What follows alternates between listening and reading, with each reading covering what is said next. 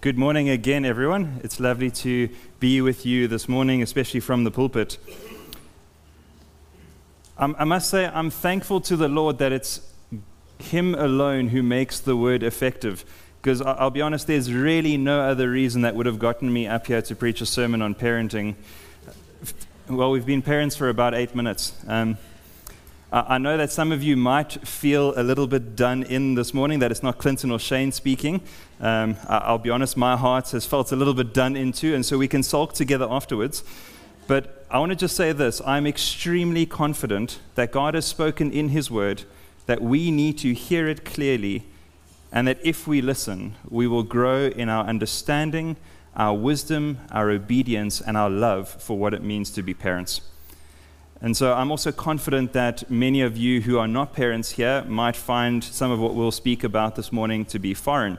Um, if you're not a parent, I would still encourage you to listen, look for opportunities to grow and to think about what journey the Lord has parents on and to see how you can relate to them and how you can bless them by coming alongside them until the Lord either blesses you with your own children or to be surrogate Christian fathers and mothers in the life of the church. Personally, I don't know of many other topics uh, that have got so many opinions attached to it as parenting. Children have their views, many. Parents have their views, and different cultures see things quite differently. But as one quote I read this week put it, we live in an age of information, but we're starving for truth. Now, I think if we step back and we evaluate as parents in general, this quote is more true than we think.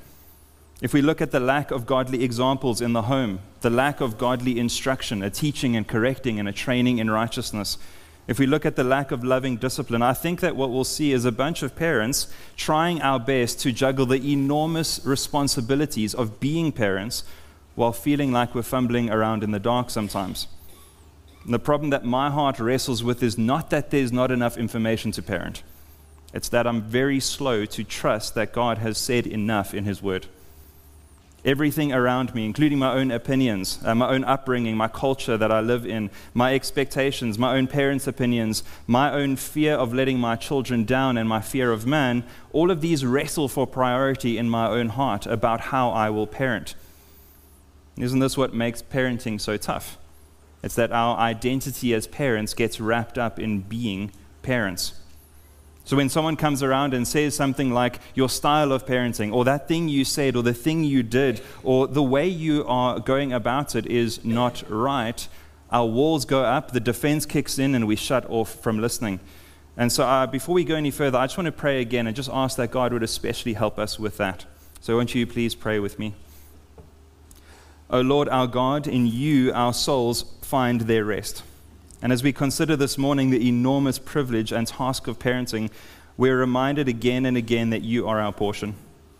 Lord, would you use your word in us this morning to bring hope to the hopeless, comfort to the hurting, Lord, confidence to the burnt out, grace to the guilt laden, and love to the ones who want to quit. Cause our hearts to sing for joy as we hear the good news of the call of parenting. That the task that you have given us is a wonderful gospel task, so rich and full of purpose and promise. Lord, help us, I pray. Lord, as we consider your word and its wisdom for us as parents, would you please make my words clear? Remove any distractions around us, cause us not to become defensive. And would we listen well to you, O Lord? Speak to us, Lord. We, we want to hear from you. In Jesus' name, amen. And so, my hope this morning is quite simple. It's, it's three things. I want to highlight three calls that God places on the life of every parent in order to lead their children to Jesus. And the first call is simply this we are called to lead our children to Jesus through godly example. We see this in Proverbs 20, verse 7, which reads, The righteous who walks in his integrity, blessed are his children after him.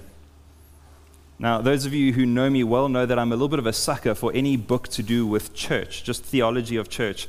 And one of the topics I never thought I would come to enjoy is that of church budgets. Um, but I think church budgets get a little bit of a bad rap because we think about money and not ministry, about finance and not about mission. And a specific author who shook me on the topic of church budgets, his name is Jamie Dunlop. And he says look, this in his book on budgets. He says, If I want to know what your church believes about missions or children's ministry or feeding the poor, I'm going to skip your statement of faith and ask to see your budget. What your church spends its money on shows me what you believe more than what you say you believe. Now, you might be asking, what on earth does church budgeting have to do with parenting? I think it's that the same principle applies. What your children see you do will teach them far more than what you say. Listen to what John Owen says True Christianity is not a mere profession of faith, but a living out of that faith in every area of our lives. Our children are watching, and they will be shaped more by the patterns of our behavior than by the words we speak. And someone once said that the greatest sermon you will ever preach is a living out of a godly life. This is an incredible and a profound truth. And I, I, hope that everyone here this morning would believe this. But in case you are wrestling with this, in case you're not sure why it is that we are meant to live out godly examples, I just want to consider a few passages. 1 Corinthians 11, verse 1, Paul says, Follow my example as I follow the example of Christ. Paul says again in Ephesians chapter 5, verse 1 and 2, Follow God's example, therefore, as dearly loved children, and walk in the way of love just as Christ loved us and gave himself up for us as a fragrant offering and sacrifice to God. Peter then writes in 1 Peter 2, verse 21 To this you were called, beloved. Christ suffered for you, leaving you an example that you would follow in his steps. Now, we could scan the pages of Scripture some more, but really the principle that is coming out here is that the truth of the why of setting a, a Christian, godly example for your children is found in the person of Jesus. Jesus sets an example for us in his obedience to the Father, and it's his example that we seek to emulate with our children. It's the life of Jesus, and in the life of Jesus, that we see grace for the sinner, love for the unlovely, mercy for the guilty. It's in Jesus that we learn to prioritize God, walk radically in a godless world, suffer well. It's in Jesus that we find that this world is not our home, and neither should it be our children's home. See, being an example for our children is more than listening to the latest children's manual, but to be like Jesus. When Amy and I were expecting Olivia, we were absolutely bombarded by the gynae with so many resources on children and parenting. And ironically, almost all of them disagreed on everything to do with major life altering decisions for your child if these books couldn't find themselves being consistent enough with the data that they have from research on how to properly raise your child, how much less helpful are they going to be with Christian spiritual data on how we are to be examples for our children that they would come to have life eternal in Jesus Christ alone? Parents, the call this morning is quite simple. When it comes to being an example, look to Jesus. He is enough for us to learn how to parent. He is enough for us, to understand the priorities of God. He is enough. And if you're a Christian, you've been given the mind of Christ through the Holy Spirit, who God has made to dwell within you, to teach you from the Word how to parent your children. And so, can I ask this? How are we doing as parents with being godly examples for our children? Are you modeling the disciplines of grace? Are you spending time in, wor- in the Word and in prayer, not because of a rule, but because Jesus showed us closeness and intimacy with God? See, the proverb that we considered this morning, in this section at least, emphasizes that our children are blessed by our integrity, by righteous living. And so, are you growing in your righteous living? Are you growing in your holiness? Are your children seeing a changed life?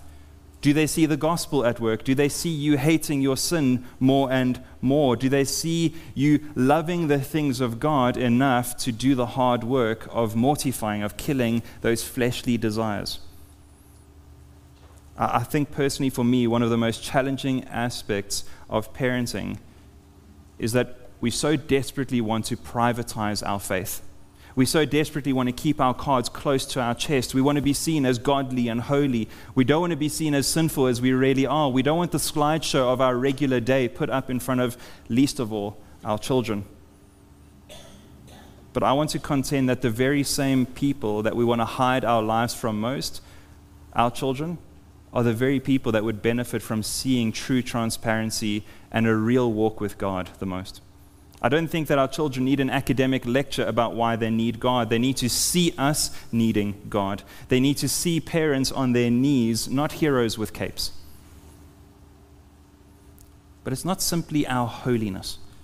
But the real question that I, I want to kind of hammer in on this section is this Are you growing in your repentance?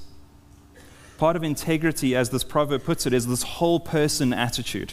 Not just a desire for obedience, but a desire to turn from the sin and can I be so bold as to maybe leak a little bit of counseling information as a youth pastor here this morning? Parents, your holiness is not as impressive as you think it is in the eyes of your children. Paul reminds us in 1 Corinthians 2 that spiritual things are spiritually discerned.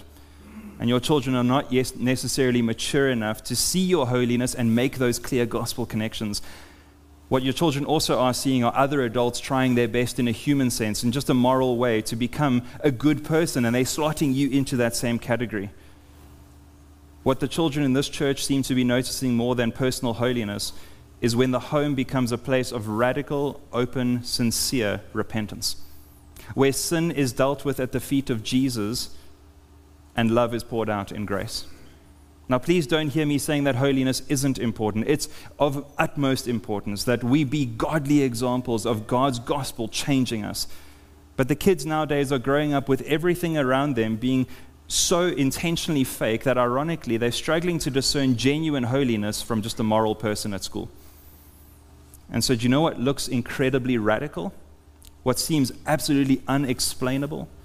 It's not someone trying harder, it's someone who realizes that they're broken and sinful, that they need mercy and grace. A mom who is so confident in her Savior that her kids get to see her repentance. A dad whose call from God is to apologize to his kids when he has wronged them. A mom and a dad who frequently build each other up when they mess up in front of their children. Children need to see parents' failures dealt with at the foot of the cross with true heartfelt sorrow over sin and a desire to make right what is wrong.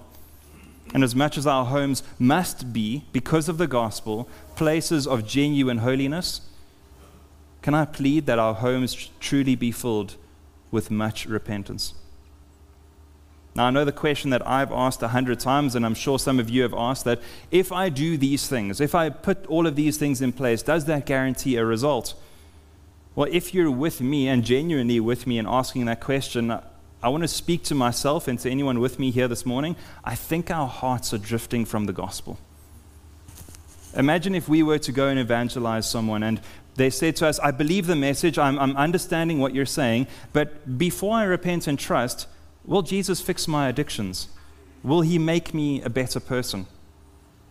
The problem is the question sounds so close to being right that it's actually exactly wrong. Just like we don't come to Jesus for a self improvement program, we don't come before our children as godly examples to force them to change. We set godly examples for our children because Christ is worthy of our obedience. We set the example, right? Christ is worthy of our obedience. We obey Christ, but then we leave the results up to God. And I don't know about you, but that frustrates the performance mentality inside of me.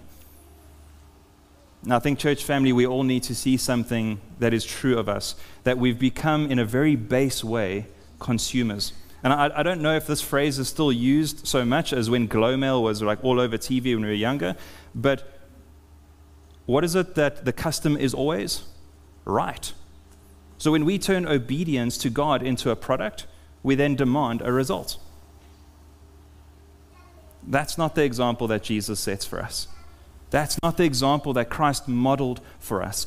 Jesus didn't say that if we obey, we get an earthly reward. Jesus didn't say that if we do the right thing as parents, our children will become committed followers of Christ. All too often, we take axioms like Proverbs 22, verse 6, which says, Train up your child in the way of the Lord, and even when they're old, he will not depart of it. We take that and we take it to mean that if we tick all the boxes of Christian parenting, and we, we do everything that is required, then out pops at the end a little John Piper or a little Joni Eareckson Tada that's going to preach and proclaim the counsel of God. That's just not the case. The type of example Jesus sets for us is one of faithfulness to his Father, of obedience to his Father, because of the obedience that is necessary because God is worthy of our obedience, but a radical trust that God will do what is right. This Friday night uh, past, we, we finished our, our last fusion, our last high school youth ministry for the year. And I'm so privileged to have been able to see 13 matric groups go through that ministry now. And one thing that I'm so grateful to the Lord for is that I've been able to be involved in youth ministry before becoming a parent. Because what's become so apparent to me is that even the most godly parents will have real children. Children who wrestle with real life, children who wrestle with real sin, who are coming in their own journeys with God to find their faith for themselves. So, yes, absolutely, we teach. As parents, we plead, we pray, we guide, we do everything God calls us to, not to tick box, but because Jesus is worthy, but only God brings fruit. And so, can I encourage us as parents? Let's lead our children to Jesus through godly example. The second call that God places on our life is this is to lead our children to Jesus through godly instruction. We read this in Proverbs 6 verse 20 to 22. My son, keep your father's commandment and forsake not your mother's teaching. Bind them on your heart always, tie them around your neck. When you walk, they will lead you. When you lie down, they will watch over you. And when you awake, they will talk with you.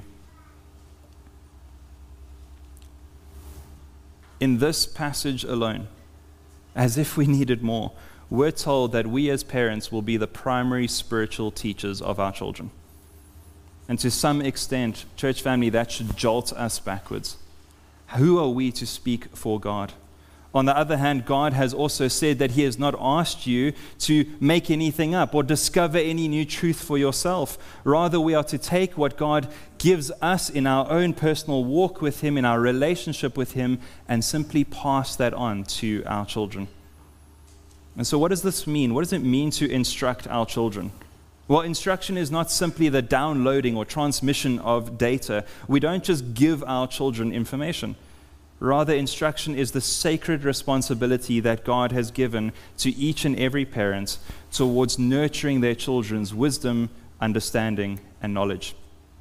To instruct our children means we shine a bright light on a road that we pave ahead of them with God's word. And all of that is to help guide them in their knowledge and character and wisdom. When we take on that role of an instructor, we take on a massive responsibility. The responsibility is this, and it should scare us. It's that you and I, as parents, will be the primary food source of our children until they grow up. All too often, because of various fears, this leads parents to push away that responsibility, to simply delegate it to the church, to remove themselves from it. But can I encourage you as a parent? God has not given your children to the church, He's given them to you. God has not given your children surrogate parents alone, He's given them godly parents. Also, God has not given you a single child that He will not equip you to teach and to love and to care for. If you commit yourself to the things of God, you will have everything that you need for life and godliness to train up your children in the ways of God. And I know some parents have spoken to me in the past and said that they feel like they're not equipped. They feel that they're concerned that they would teach their children the wrong thing. Can I speak for the elders and the pastors and all the Bible study leaders in the church when I say us too? But that fear is something that we take to God not away from God. We submit that to the Lord and we trust Him to speak to us through us to our children. And as much as that doesn't remove, and I recognize that doesn't remove the fear of wrong teaching, what we do see and which should remove that fear for us in Scripture is that God is not powerless to fix our mess ups. Now, that doesn't excuse laziness, but it does mean that there is more than enough grace for you and my inability to lead our children perfectly. Because God is just not calling you and I to be God, He's just calling us to be faithful parents. And so, quite practically, then, how should children instruct their children? Sorry, how should parents instruct their children? Firstly, teach them the gospel. Psalm 119, verse 11 says, I have stored your word in my heart that I might not sin against you. Parents, can I ask a very personal question? What is your hope that your children won't go off the rails when you're not with them?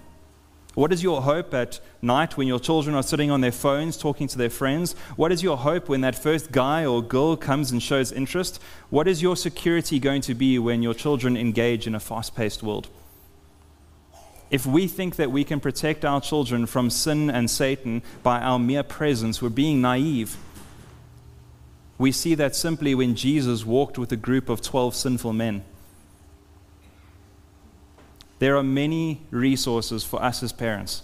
There are many ways for us as parents that we can glean wisdom, that we can teach. There are books and movies and music. There, there's podcasts, there's lessons, there's material. There's everything that God has blessed us with to take God's word and plant the seeds down deep within our children's hearts if we will do so.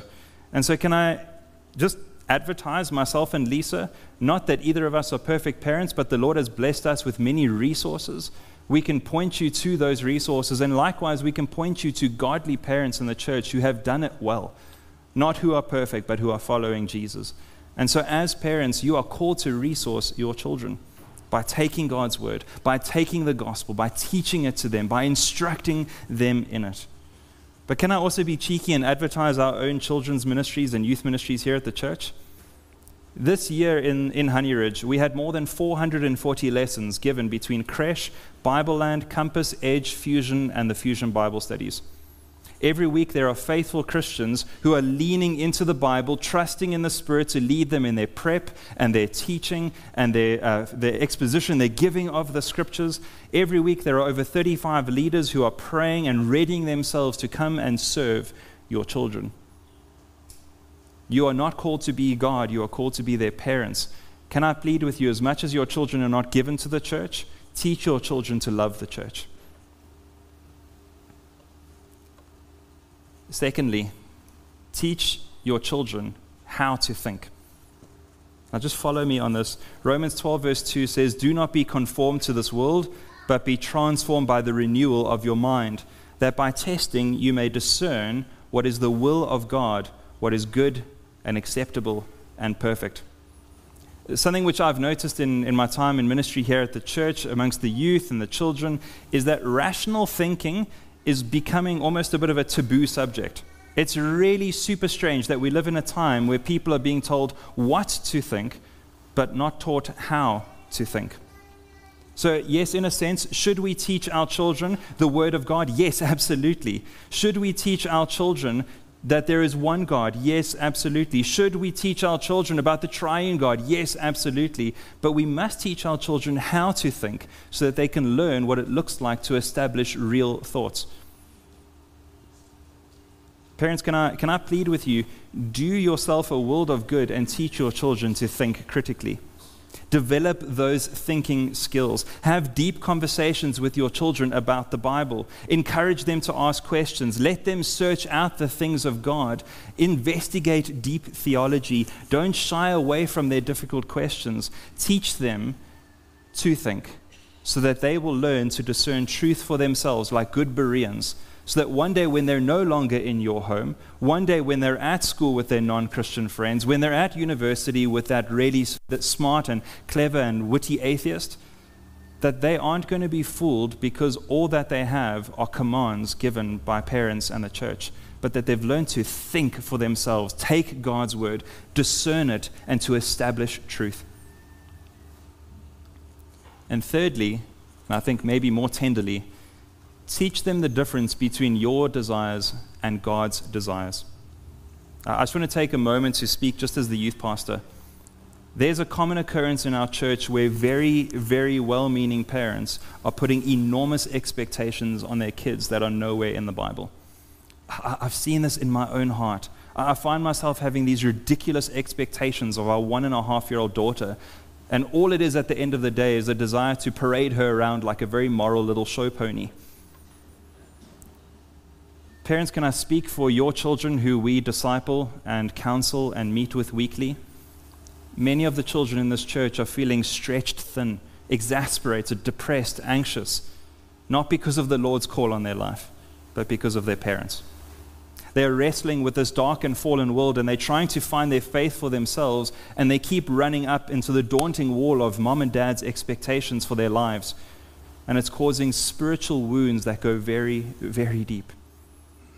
Many of the teens and young adults are taking and connecting God's desire and your desire a little bit too closely and are finding themselves to be spiritual failures, not because of their sin, but because of not meeting academic requirements or social pressures or sporting excellence. Please, in your instruction, teach your children that God's desires are not always the same as mom and dad's desire. Teach them that mom and dad can make mistakes, that sometimes we expect wrong things, that sometimes we lose sight of what's important. Don't just teach this, but show this. Show them that mom and dad love them even when they mess up. Show them that no matter their earthly success, they are still deeply cherished and accepted. Show them that their accomplishments do not define them. Show them the earthly failures of the disciples that followed and walked with Jesus daily, and show them the grace that Jesus lavished on them. And lastly, in this, can I ask us as parents, let us search our hearts. I know this can cause defensiveness, and I, know that this really brings a, a level of discomfort because none of us want to fall short. None of us want to fall short, especially when it comes to something that will affect our children negatively. No, we, we had a running joke in school when, when we were growing up, and it was this that you could see when moms and dads were trying to live out their lives in the 2.0 version through their children. Either trying to force them or direct them very hardly or harshly towards the same career that they have, or maybe it is to achieve the same things or to be these massive, uh, sort of beautiful, up and coming, uh, brilliant people. Parents, that's not instruction. That's doing so much damage because it's taking the similar burden that Paul talks about in Galatians and running it parallel to the gospel. And so just, just hear this. It is very confusing for your children when they hear that the gospel tells them that they are loved and accepted, appreciated, joyfully celebrated over by God, but that their parents are very disappointed in them for what they're doing.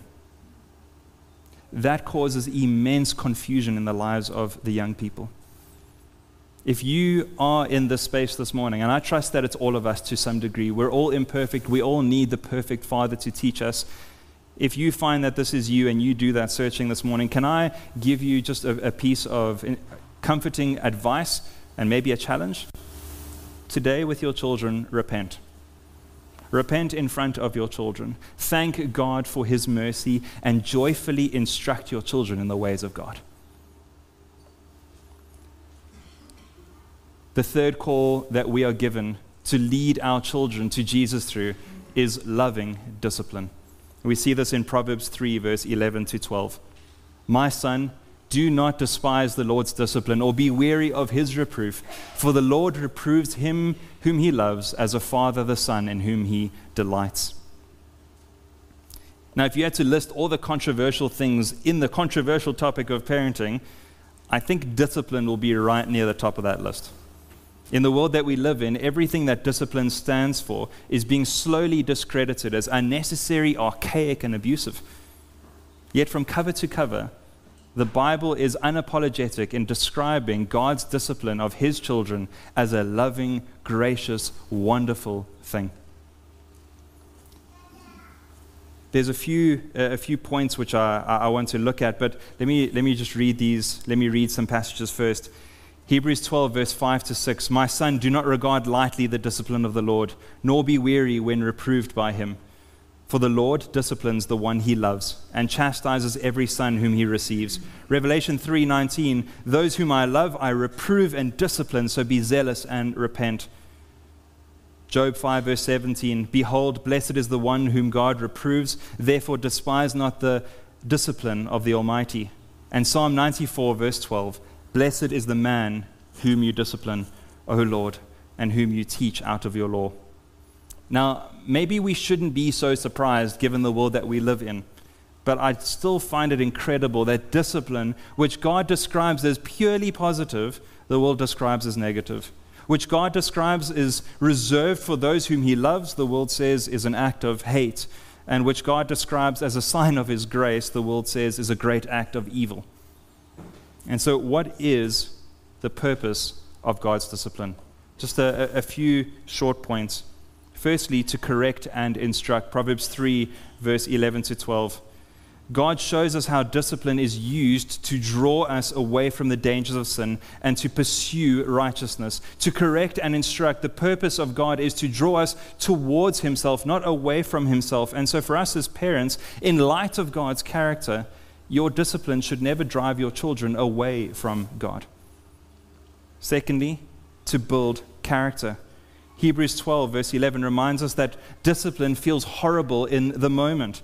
We all know this. None of us like to be chastised, whether we're a little child or whether we're at work. But we know that the long term fruit of discipline is to create peace and righteousness. No parent, Uh, I don't care who they are, no parent likes to see their child hurting. And even more so, none of us want to be the person that is causing hurt in our child.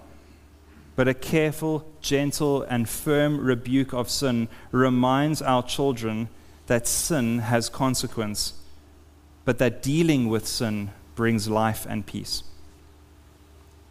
Third, th- thirdly, to restore.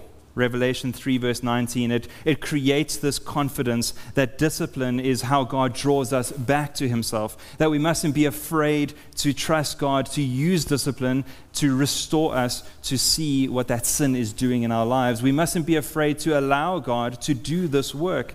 And likewise, for us as parents, the purpose of God's discipline in our lives to restore, if we emulate that in the lives of our children, if you want to tell if it's going well, are you restoring your children through discipline? Are they coming back to you? Is your hand firm and loving? Is it just firm?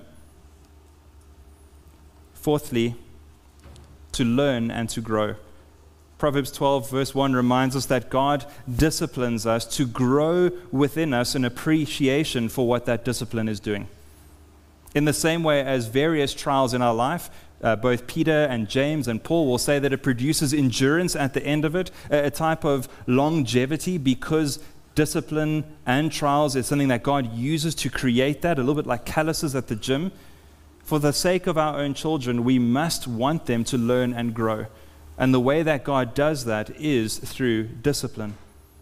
And lastly, love. To love.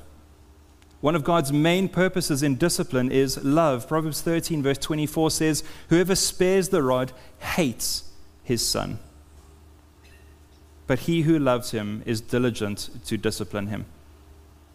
See, the rod of the shepherd oftentimes feels far too firm. But we know that God, in his love, looks upon us as his children. And so God will not treat us with hate. God will not treat his children with, with a despising heart. He won't look at his children and leave them in their sin. God will love us enough to discipline us. So, can I ask us if this is what the Lord is accomplishing through our discipline, all of these elements, if God is correcting and instructing and building and creating character and restoring us and helping us to learn and grow, and He's doing all of it for love, how much more so as a parent should we have confidence knowing that this is what we are to emulate in our children? That this is what God will use to bring about godly children. That this is what God blesses. Not modern parenting techniques, this. Will we trust God's word? Voddie Baucham highlights it really helpfully. I don't know if that's going to be too small to read. Shepherding your family well is a task that you must be committed to because you know to be right and because you see it as a means of grace that God will use to bless you and your family. However, it is not a cure all. It is not as though we shepherd our families for a period of time and sit back and enjoy the fruit of our labors. Shepherding is an ongoing task.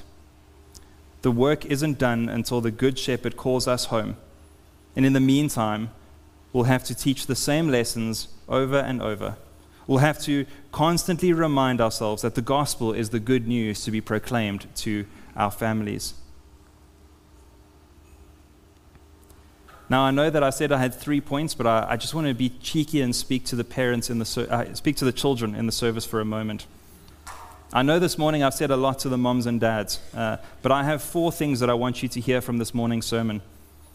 Firstly, because God wants your mom and dad to show you what Jesus is like, you need to watch them closely and see what they do. Uh, secondly, because God wants mom and dad to teach you what Jesus said, you need to listen carefully to what they say. And thirdly, because God loves you so much that He wants mom and dad to discipline you, you need to trust them when they do. Boys and girls, God will make sure that you have everything you need to grow up to be strong Christians. But that adventure starts with trusting your parents. But here's the thing that's difficult. Even when our moms and dads do everything that they can, they're still sinners who make mistakes. They fail us, and they even fail God. And so, what do we do when mom and dad aren't perfect? Well, the good news is that God did something incredible 2,000 years ago, and that He showed the world that He is a trustworthy Father. He sent His Son, Jesus, into the world, and when He sent Jesus, He made sure that He would honor His Father in everything He did. See, because Jesus was a godly example, Jesus was a godly teacher. And Jesus loved his disciples and his people around him enough that he disciplined them when they did things wrong. And boys and girls, everything Jesus did was to honor his, his father. Everything you and I should do should be to honor our mothers and our fathers, our moms and our dads, but should also be to honor God. But because we're like our moms and dads who fall short, because you and I sin just like our moms and dads, just because you and I dishonor God, you and I are full of sin and in big trouble. But there is very good news. Jesus says that his Father has made a way for you and I, who are sinners, to be forgiven. And listen to what Jesus said in, uh, in chapter 6, verse 37 to verse 40 of Luke, of John. All that the Father gives to me will come to me. And whoever comes to me, I will never cast out, for I have come down from heaven not to do my own will, but the will of God who sent me. And this is the will of God who sent me, that I should lose nothing of all that he has given me, but raise it up on the last day. For this is the will of my Father, that everyone who looks on the Son and believes in him should have eternal life, and will raise him up, and I will raise him up on the last day. Boys and girls, there is a Father in heaven who will never fail you. There is a Father in heaven who loves your mom and dad. There is a Father in heaven who is teaching your mom and dad so that they can teach you. There is a Father in heaven who wants them to be godly examples, who wants them to instruct you, who wants them to discipline you. Can I ask you, boys and girls, to do something? Pray for mom and dad. Pray that mom and dad would listen to God. Pray that mom and dad would love God. And pray that mom and dad would learn from God how to be good parents for you. Let's pray. Our gracious and loving Lord, you are our heavenly Father. You are altogether holy, Lord. Lord, you have never failed us. You have been so good to us. You have always instructed us. You sent your Son to be a perfect example for us, and you discipline us out of love. Lord, we thank you that you parent us so well. And for us parents, Lord, we pray that you would please help us to take what you teach us, Lord, how you love us, and to love our children with that same love. We thank you for the example you have given us in Christ. We thank you for how you have shared with us eternal life through the person and work of Jesus. And Lord, as parents, we come before you and we ask that you would forgive us. Forgive us through what Jesus did on the cross, Lord, because we have fallen short of your standards for parenting. Lord, we have not parented well. We have not loved as Christ has loved us. But Lord, you have given us this task. And so, Lord, please forgive us and work within us, create within us godly desires to love our children well, to instruct them in your truth, to be godly examples. Lord, we pray that you would help us. We so need you, Lord. Thank you, Lord, that you have been with us as a church, that you are raising up godly parents, that we have older generations to look to, to learn from. We have a, a, wonderfully healthy church in this way.